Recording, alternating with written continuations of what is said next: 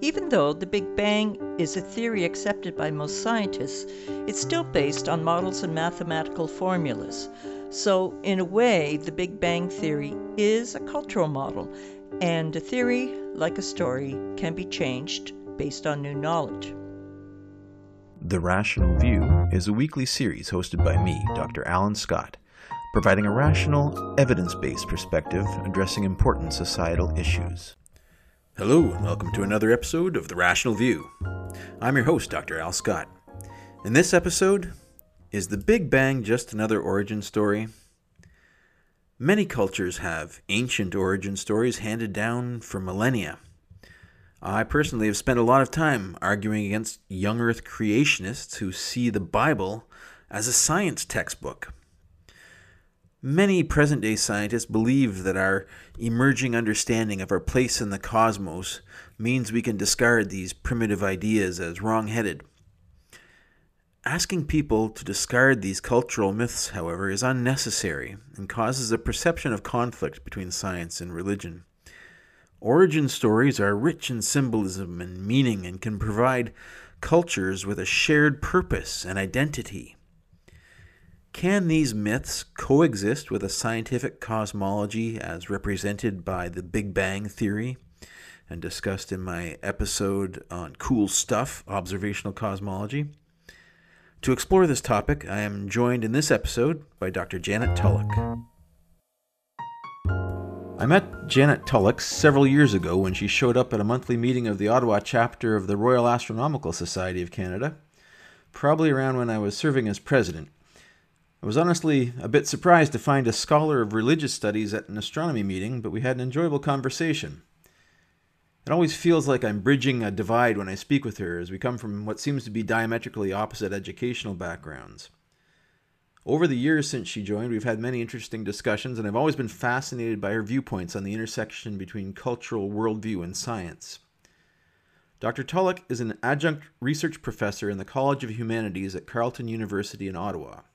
She's a cultural historian with a PhD in religious studies. She's also a member of the Ottawa Centre of the Royal Astronomical Society of Canada. She recently received two awards from Ottawa RASC one for her writing about ancient religions and their connection to the night sky, and one for her interpretation of the night sky through visual art. Janet, welcome to the Rational View. Hi, Al. It's great to be here. So I've really been looking forward to this discussion. I think it challenges me to be open and accepting to non scientific origin stories. Most scientists have, of course, encountered dogmatic evangelists spouting naive literalist interpretations of Genesis as replacements for science textbooks. As science has learned a lot about the history of the physical universe, could you tell me, in your own words, why we should remain open to myths and alternative origin stories? Well, I think that, like the Big Bang Theory, sacred origin stories have explanatory power. The Big Bang Theory, certainly for our physical universe, but the sacred origin stories for cultural understandings of how the cosmos began. The latter here is tied into issues of individual and group identity, but I think both explanations are asking the same big questions. Who are we? Where did we come from? Are we alone in the universe? So there is a connection for me between the Big, Big Bang Theory and people's religious belief systems. What's important is this connection about our origins. Now, how people's belief systems interpret our origins goes from one extreme to the other, and as you know, rarely are scientific. But there's room, I think, for a popular understanding of both scientific and sacred cosmological views of the beginning of the universe because they actually have a number of elements in common. Now, before we go into this, you sent me a glossary of terms before this this podcast, and that was very helpful.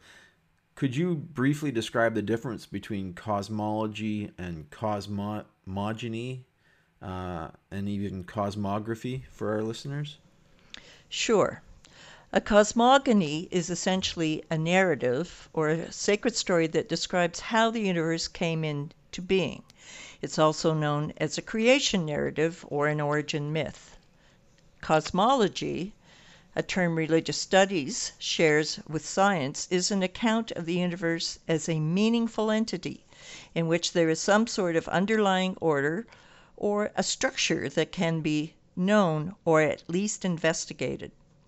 And a cosmography is essentially a description or picture of the universe in conceptual terms.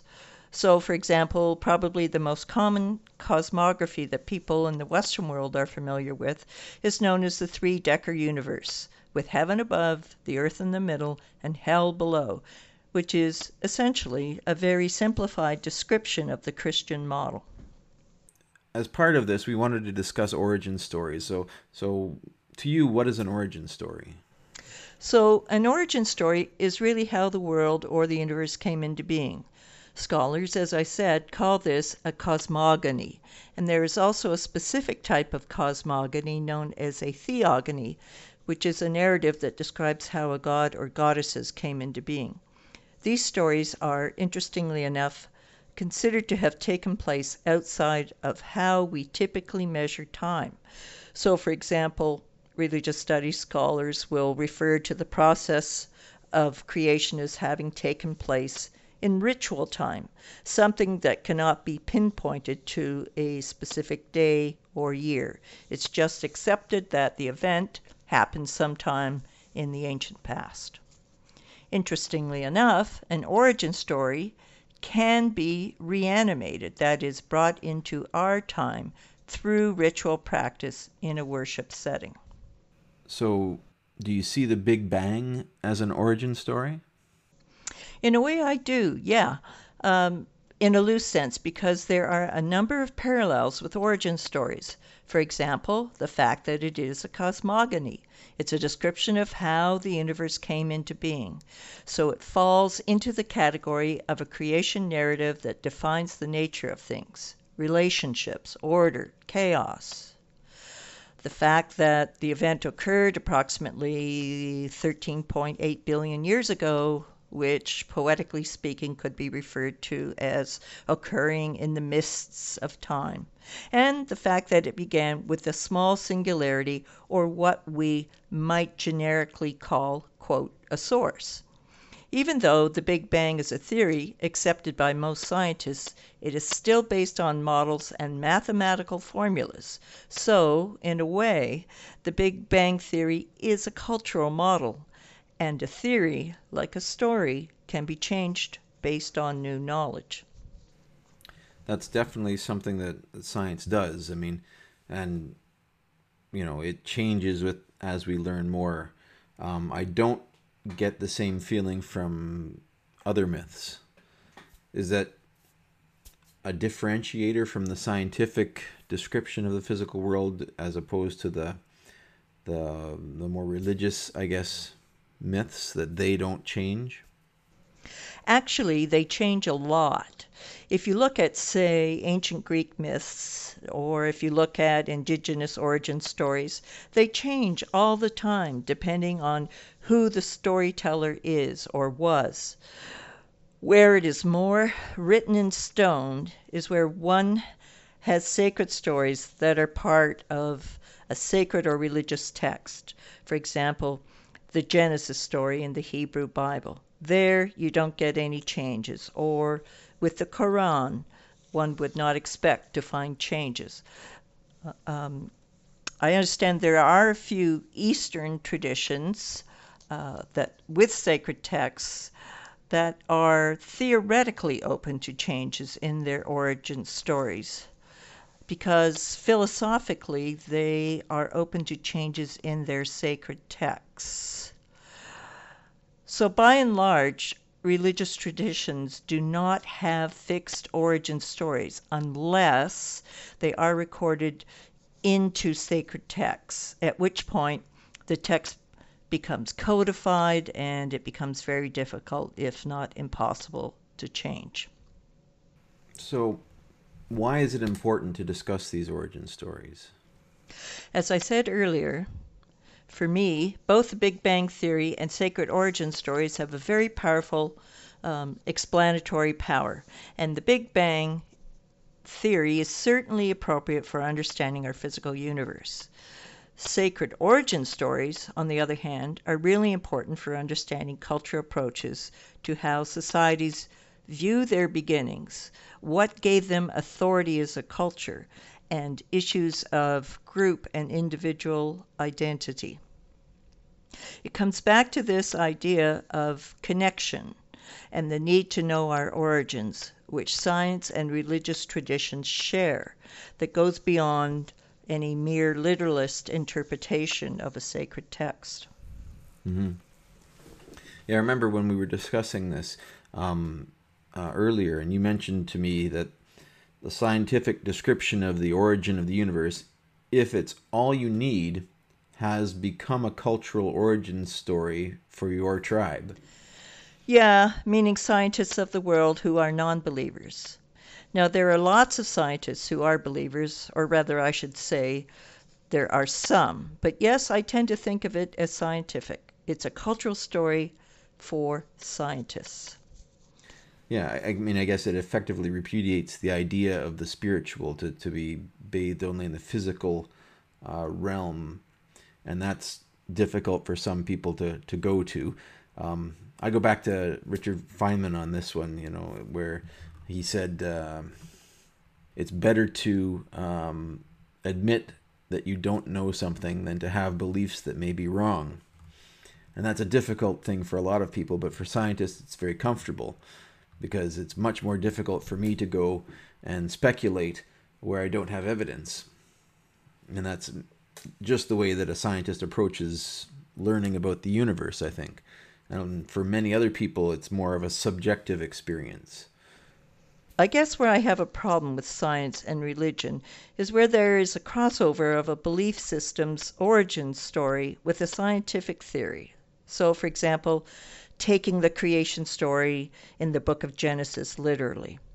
Or when science, as a discipline, attempts to expand its reach over the humanities, especially disciplines like philosophy or my own field, religious studies. And certainly there have been some so called star astrophysicists who have done exactly that in popular astronomy magazines and books and that just makes me want to tear my hair out. I think what is adding to the confusion with regard to this crossover problem between the explanatory power of both sacred origin stories and scientific theory is the recent discoveries that make that what makes up most of our universe is unseen. Dark matter and dark energy, as you know, make up almost 95% of our universe. Only 5% of the universe is visible.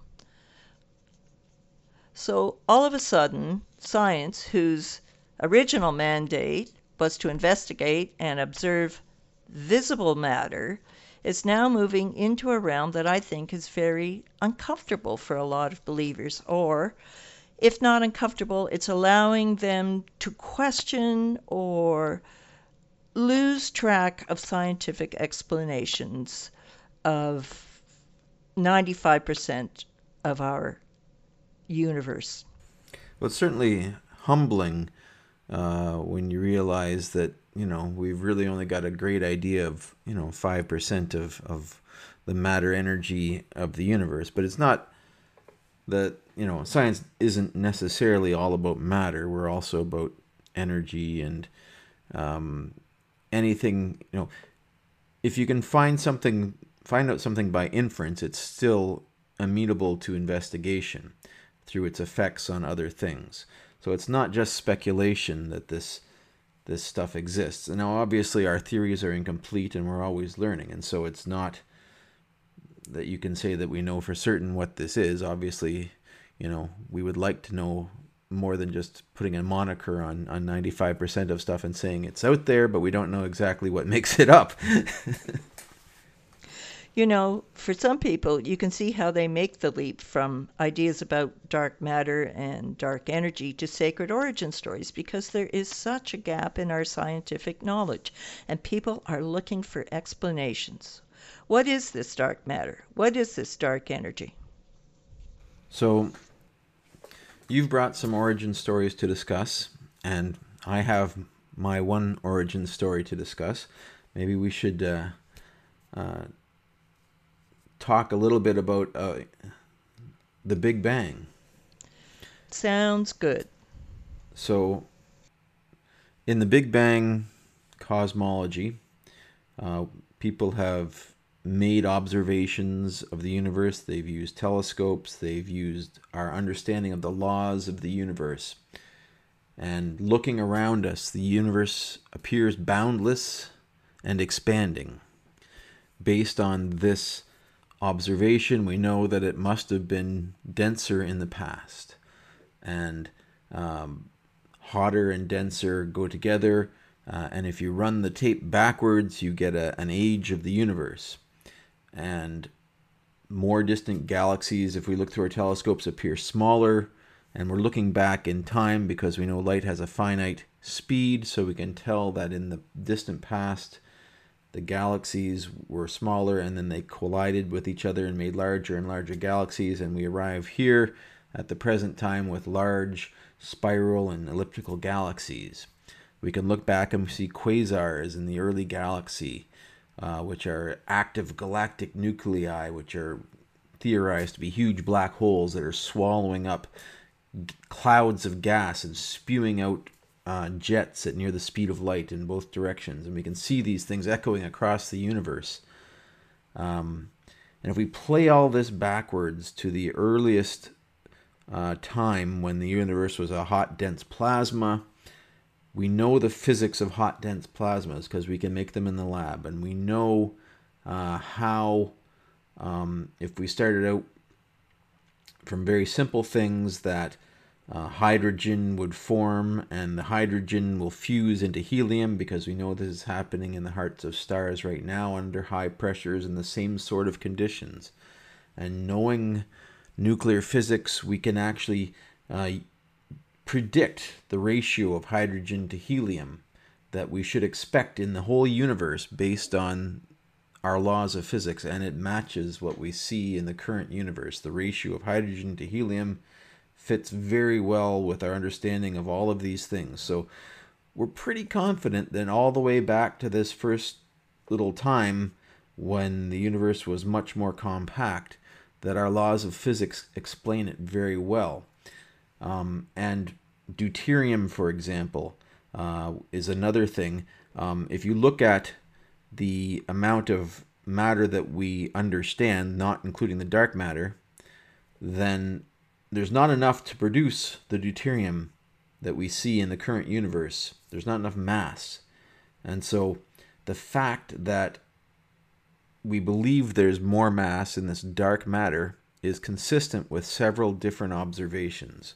One being the current concentration of deuterium in the universe, two being the uh, rotation rate of galaxies that we can observe in the current universe, all of this suggests that there is some sort of non interacting gravitational matter uh, that we have not yet discovered yet. Um, and so the story holds together very well. We can look back with radio telescopes and we can see, we can detect the echoes of this original plasma and we can measure it in the noise of the radio telescopes and you can see it if if you have a, a, a TV with rabbit ears on it some of that static that you if you turn between channels is from the explosion of the Big Bang itself. So all of these things hold together for a, a consistent story. Basically, we don't know what happened before this state because we can't look back further, and all we can do is use particle accelerators to try to probe similar conditions to see what physics happens uh, and push back. But I think at this point, there's a limit on how far back we can go uh, with our understanding of science. Right now, we're limited, and we don't know what happened at the earliest times, or how this came to be, or why this came to be. That's not something that can be um, uh, investigated by science yet. And there's a lot of loose ends in science quantum theory, relativity, they don't mesh well together. So many scientists think that when we come up with a theory that meshes these two things together, we might have a better idea of what happened, uh, but it's just not there yet. So This is my story. I've told you mine. Tell me yours. I have a question for you, Al. When I read about the Big Bang Theory, it always refers back to some sort of singularity, and I'm curious about what this actually is. Can you explain it? So, a singularity is what scientists um, say is at the center of a black hole. Basically, if you have a dense enough bit of matter, if a, colla- a star collapses and it's got enough mass, we know all the forces that can hold matter from collapsing. There are electromagnetic forces that hold atoms apart, and electrons and protons are held apart. And when you get enough matter that pushes past that, it pushes the electrons into the nuclei, and the electrons and protons neutralize, and you get neutrons, and you end up with a neutron star. And a neutron star is like a big atomic nucleus, about the size of a city, and it's all just neutrons. And it's held apart, it's held up by the nuclear, the strong nuclear force. And this is the strongest force that we know of in physics. And this is, you know, it's what's behind nuclear uh, fission and fusion. And this is what holds these nu- neutrons together. But we know that if you get more than about two and a half solar masses in your neutron star, it'll start overcoming the nuclear force and the whole thing will collapse. And we don't know of any other force that can stop it from collapsing into a single point. There are no other known forces of physics. So all that mass collapses to a point and you get a black hole. And the singularity is the point in the center of the black hole where all the mass exists. And so from the Big Bang, if you run it backwards, eventually you get to a density that exceeds what the nuclear forces can support, and then you end up with a singularity. Now, what that means, I'm I'm not certain of either because no one can observe a singularity. And a lot of people have the wrong idea of the Big Bang, too. A lot of people think it was like a, a single dot uh, that exploded. But in all of our theories, even as the universe becomes more compact as you play it backwards, it's still boundless and infinite in size. What happens is that you go into relativity, and basically the, the density of mass warps the fabric of space time in such a way that you know perhaps it's closed and and basically it's it's like you're running around the surface of a of a of a sphere effectively. So it, the surface of a sphere is boundless, right? There there are no bounds, but it folds in on itself. And there are other geometries. Um, like you know a torus or something also can be boundless yet finite. Uh, but from our observations of the current universe we believe it's infinite because of the density of the universe and such. It's not there doesn't seem to be enough matter to curve it in on itself so that it reconnects. It seems to be flat or a flat euclidean space-time and what this means is that it probably extends forever. I have three origin stories I want to bring to your listeners' attention. The first is Hesiod's Theogony, which is probably one of the oldest texts we have of a recorded origin story. His origin story is actually a poem, similar to Homer's Iliad and Odyssey, and he uses the same type of poetic meter that Homer used. So we know from analyzing the text in these poems that they are redacted versions of earlier oral stories, just like the book of Genesis in the Hebrew Bible is a redacted version of earlier oral stories. And that is something that all three origin stories I want to talk about have in common. They begin as oral stories, you know, told around the fireplace, and there's always little inventions and changes depending on who is doing the telling. So Hesiod wrote two books that we know of that mentions gods and goddesses, but I'm only going to talk very briefly about the theogony. To go back to our earlier definitions, Hesiod collapses the story of a cosmogony within a theogony. In other words, everything that he talks about as being birthed, he sees as a god or goddess. So when we get into the creation of planets and so on, he sees these as gods. His catalog of gods and goddesses consists of about 300 names made up of abstract con- concepts like death or memory, but also physical things like the bright air and the idea of day. There, these two were also gods.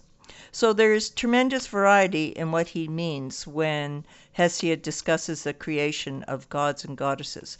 But what I want to emphasize is that some of these divine beings actually had cults.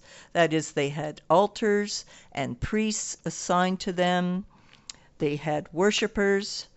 And so we think about so when we think about uh, Greek origin stories, we really need to think in terms of Greek religion, not just myths.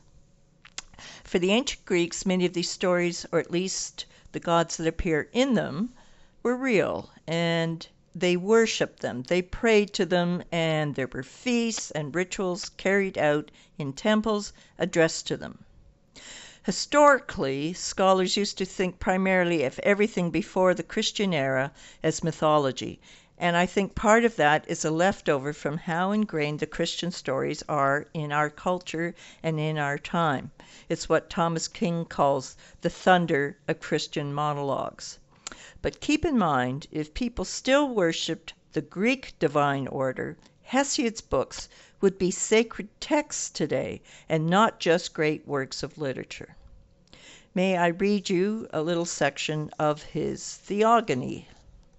It's important to keep in mind as I'm reading that Earth is a female god and starry heaven is a male god. So Hesiod speaks. First came the chasm, and then broad breasted earth, secure seat forever of all the immortals who occupy the peak of snowy Olympus, the misty Tartara, in a remote recess of the broad pathed earth; and Eros, the most handsome among the immortal gods, dissolver of flesh, who overcomes the reason and purpose in the breasts of all gods and men. Out of the chasm came Erebos and dark night, and from night in turn came bright air and day whom she bore in a shared intimacy with Erebos.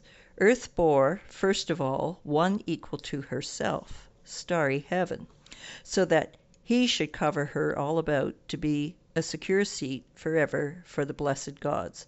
And she bore the long mountains, pleasant haunts of the goddesses, the nymphs who dwell in the mountain glens, and she bore also the undraining sea and its furious swell not in union of love. But then, bedded with heaven, she bore deep swirling Oceanus. Koios and Krios and Hyperion and Iapetos, Thea and Rhea and Themis and Memory, Phoebe of golden diadem and lovely Tethys. After them the youngest was born, crooked schemer Cronos, most fearsome of children, who loathed his lusty father.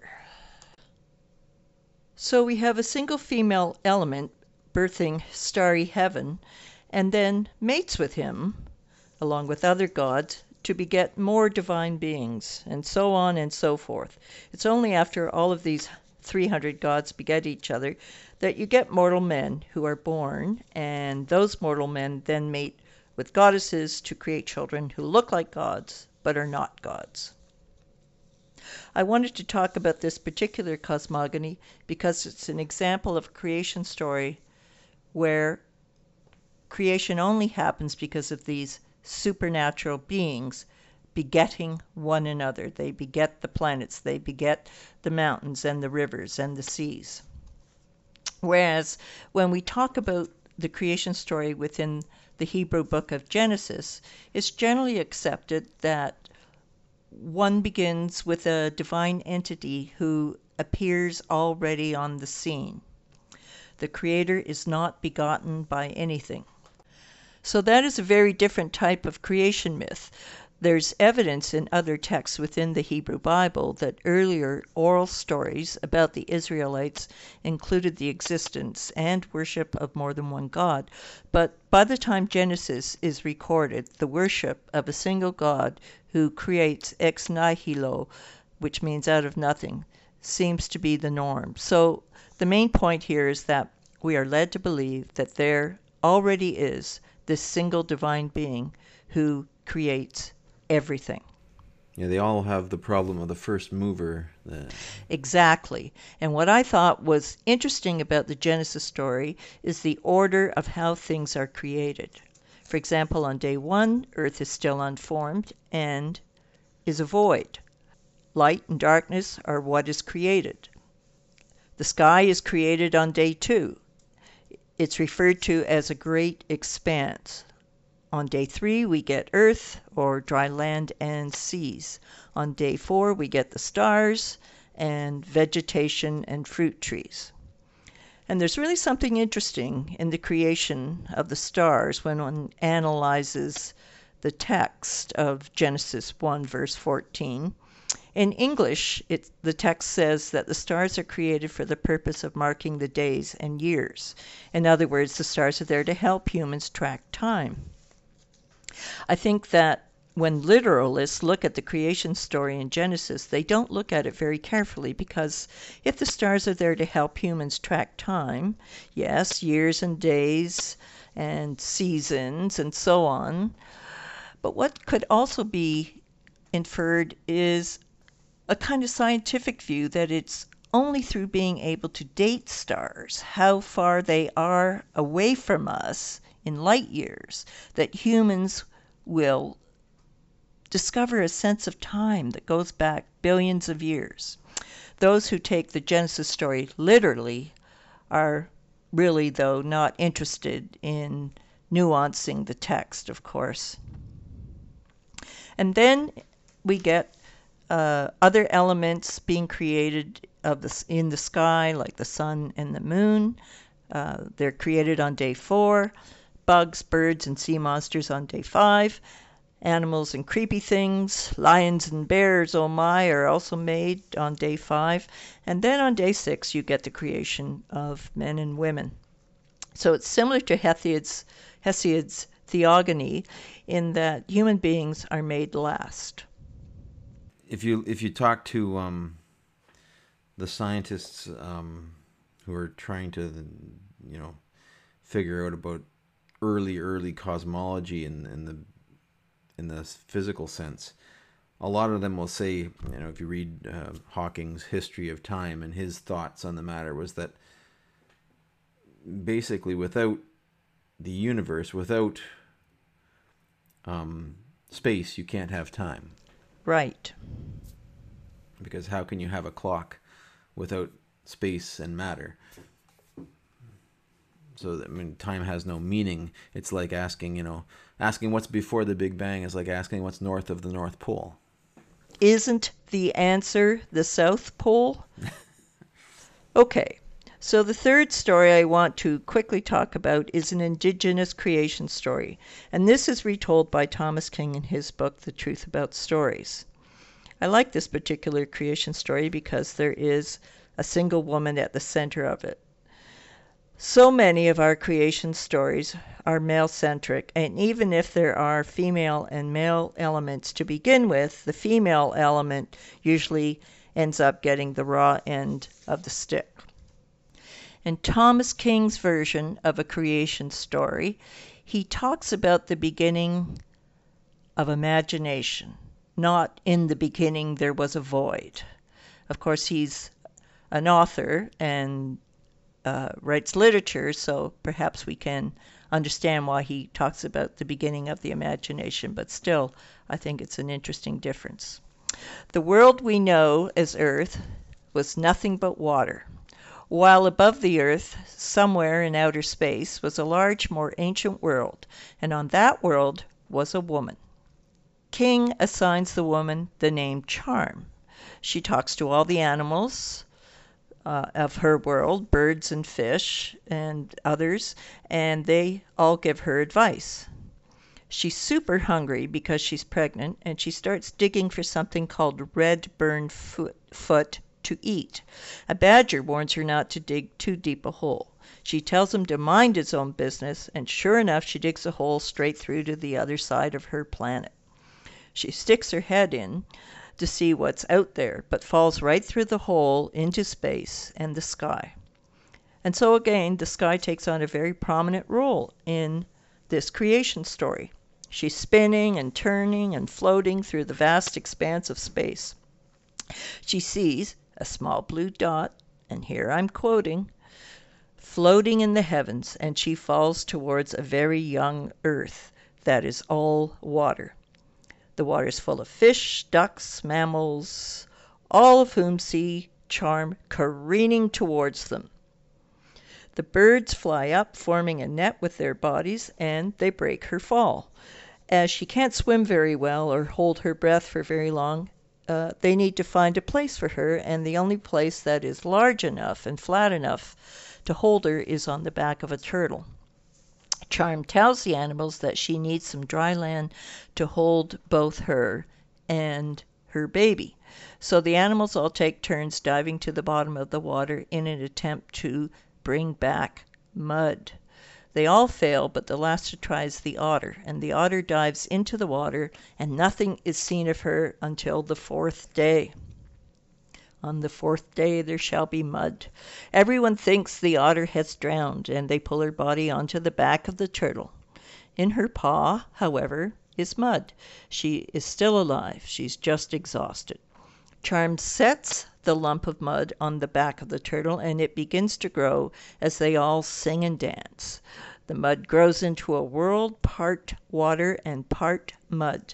But now there's not room enough for everyone in the water, so some animals have to move onto the land.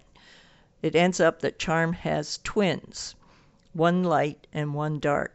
And the twins create plains and mountains out of the mud, then forests and fruit trees, the seasons, sunshine, and finally women, and then men.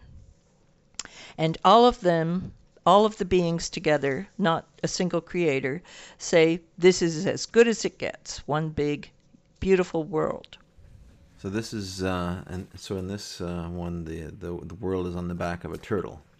Yeah, it's known as the Turtle Island creation story. There are actually two stories combined here. The first is Sky Woman falling from the sky, and then the second is the Turtle Island origin story. Okay, that, that that's definitely a different uh, origin story. Yeah, I mean, obviously it has a woman at the center of it, but what I like about it is this kind of co-creation that goes on. It's not a single all-powerful creator or even a pantheon of gods that are doing everything, but still it is interesting that human beings are created last. So I think that origin stories contribute to an understanding of order in the larger world or universe that can be known. I mean, not all of us have scientific minds like you, Al, and while we can appreciate the theory of the Big Bang, in some ways it's no different from an origin story because we can't get our heads around the Big Bang theory. You gave a very clear, elaborate description of the Big Bang theory.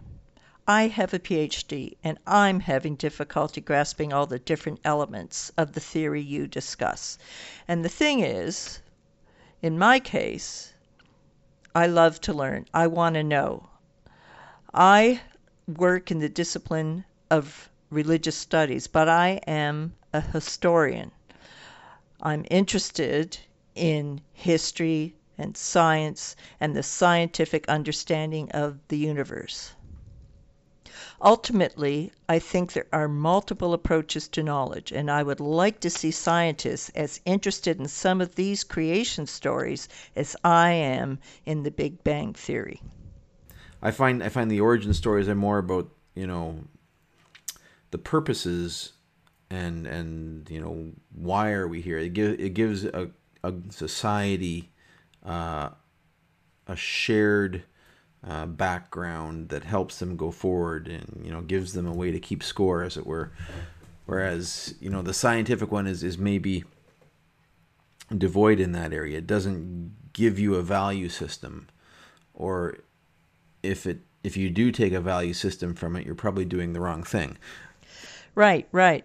It's interesting, though, how much a scientific theory and a story can have in common in terms of its ability for explanation, its ability to affect our lives and our understanding of our place in the world. The scientific theory of the Big Bang helps me understand my place in the world on a macroscopic level. But the origin stories of different cultures helps me understand my place in the world on a microscopic level. That is to say, on a human level. Yeah, stories are are, are part of our, our fabric. They're they they define part of the human experience. Yeah, profoundly. Anything that helps us understand who we are and where we come from, I think, is a profoundly useful exercise. Indeed. Well, this has been uh, fascinating to, to discuss with you. Um, as always, I, I, I, learned some interesting things. Me too. So uh, I appreciate you coming to, to chat with me on the Rational View. Thanks for thanks for visiting. Well, thanks, Al, and I hope we do have a chance to chat again in the near future. If you're enjoying what you're hearing, please consider visiting my patron page and becoming a patron of this podcast at patron.podbean.com slash the rational view.